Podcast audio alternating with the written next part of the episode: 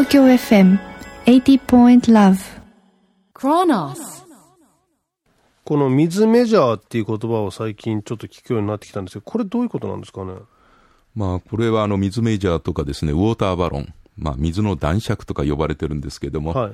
まあ、フランス系の2社ですね、例えばベオリア社、スエズ社、それにイギリスのテムズウォーター、まあ、これがですね、えーウォーターバロン、あるいは水メジャーと呼ばれておりまして、はい。この3つの会社が世界の民営化の上下水道、これの約7割を抑えてるんですね。おー。で、残念ながら日本にはですね、民間会社でこれだけの規模やったのは一社もないんですね。はい。はい。じゃあ、それじゃあ、ってことは日本の、えー水資源の部分に関して言うと、ほとんど公営ということですか？えーそうですね。大体もう、ほとんど我々はお上に任せてやってきたということなんですけれども。はい。ただ、フランスから見ますとね、今まで160年間、水道は民営でやってきておりましたんで、あお民営かなと思ってるわけですね。はい。まあ、その、そんな日本なんですけど、こう、日本の水事情、現状っていうのは一体どうなってるんですか？そうですね。で、今の水メジャーがですね、実はあの、どうぞ2006年からですね、実は日本に上陸してまいりまして、あ、そうなんですか、えー例えば埼玉、千葉ですね、それから広島、そういうところでもビジネスを始めたんですね。はい。それで今までの日本のですね、会社は黒船が来たということで今大変な騒ぎになってるわけです。うん、それはいいことなんですか？まあ、いいろいろなですね、やはり水問題というのはいろんなところから検討しなくちゃいけないもんですから、私としては歓迎なんですけれども、はい今まで国内でですね、まあ鎖国に近いようなことをやってて、そこに黒船が来たもんですから、うん今大変ですね。じゃあ今ええお話があったその水メジャーと言われるその企業の方々っていうのは、その日本よりも卓越した水技術とか水情報を持ってるってことなんですかね。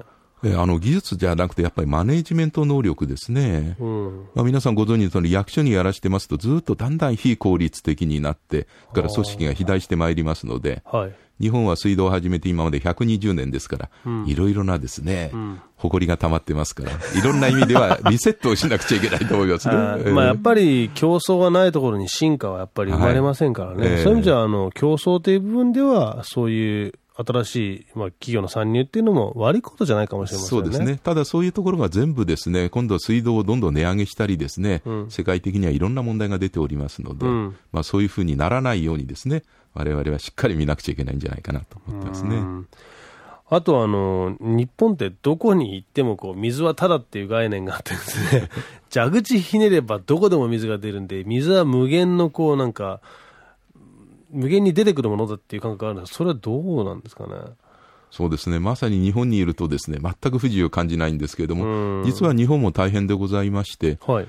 えー簡単に言いますと、全世界のですね、一人当たりの水資源量の今半分しかないんですね。え、そうなんですか？ええ日本雨が降るんですけど、人口が多いもんですから、はい一人当たりにしますと、世界の半分なんですね。うん。ええ大体日本の降水量って世界の降水平均降水量の2倍ぐらいありますよね。そうですね。それではいも足りないと。ええうんそれと大変なのはですね、あの、食料の問題ですね。え、それはどういうことですか？今、日本の食料自給率がですね、カロリーベースで約40%。うん。それはよくね、出てきますね。60%を海外から買ってるわけですね。はい。で、海外ではその作物を作るために水を使ってまして、使ってます。ええ、先ほどあの、あ、これ言っちゃまずいんですね。アメリカの話は。全然、どうぞ、どうぞ、まあ、先ほどアメリカでですね、うん、食料を出してで、900億トンの水を出してると言いましたけれども、うん、実は日本は食料のですね、60%に世界中の640億トンの水をですね、つけて買ってると。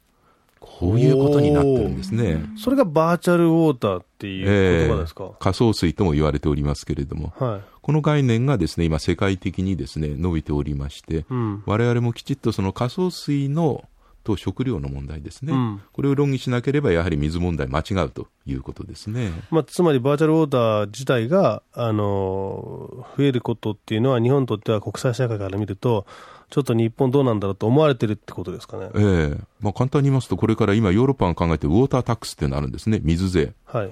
つまり、食物を輸入した人には水は使ってるんだと。うん。だからそこに水に税金をかけてですね、そのお金をプールしましょうと。炭酸ガスの取引税みたいなことまで彼ら考えてるんですね。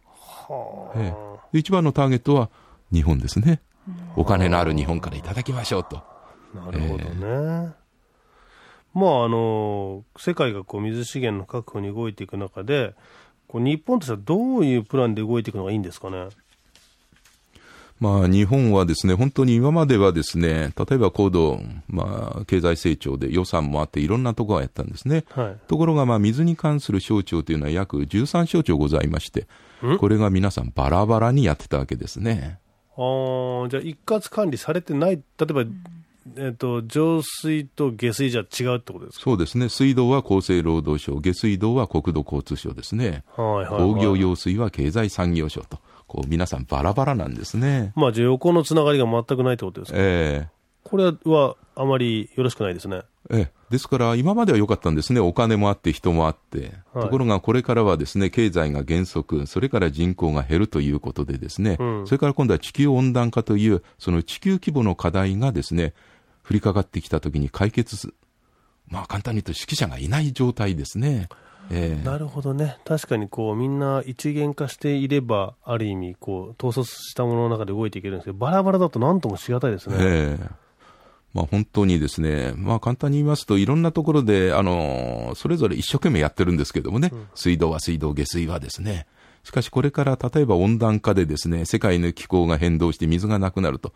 じゃあ、誰かがですね、やはりリーダーシップを取らなければいけないということですね。まあ具体的にはこう水問題に関して言うと、まあ、麻生さんもそうですし、中川さんなんかも興味を示しているというふうに伺ってるんですけど、この方あたりがこう統率していくっていうことは可能性としてあると。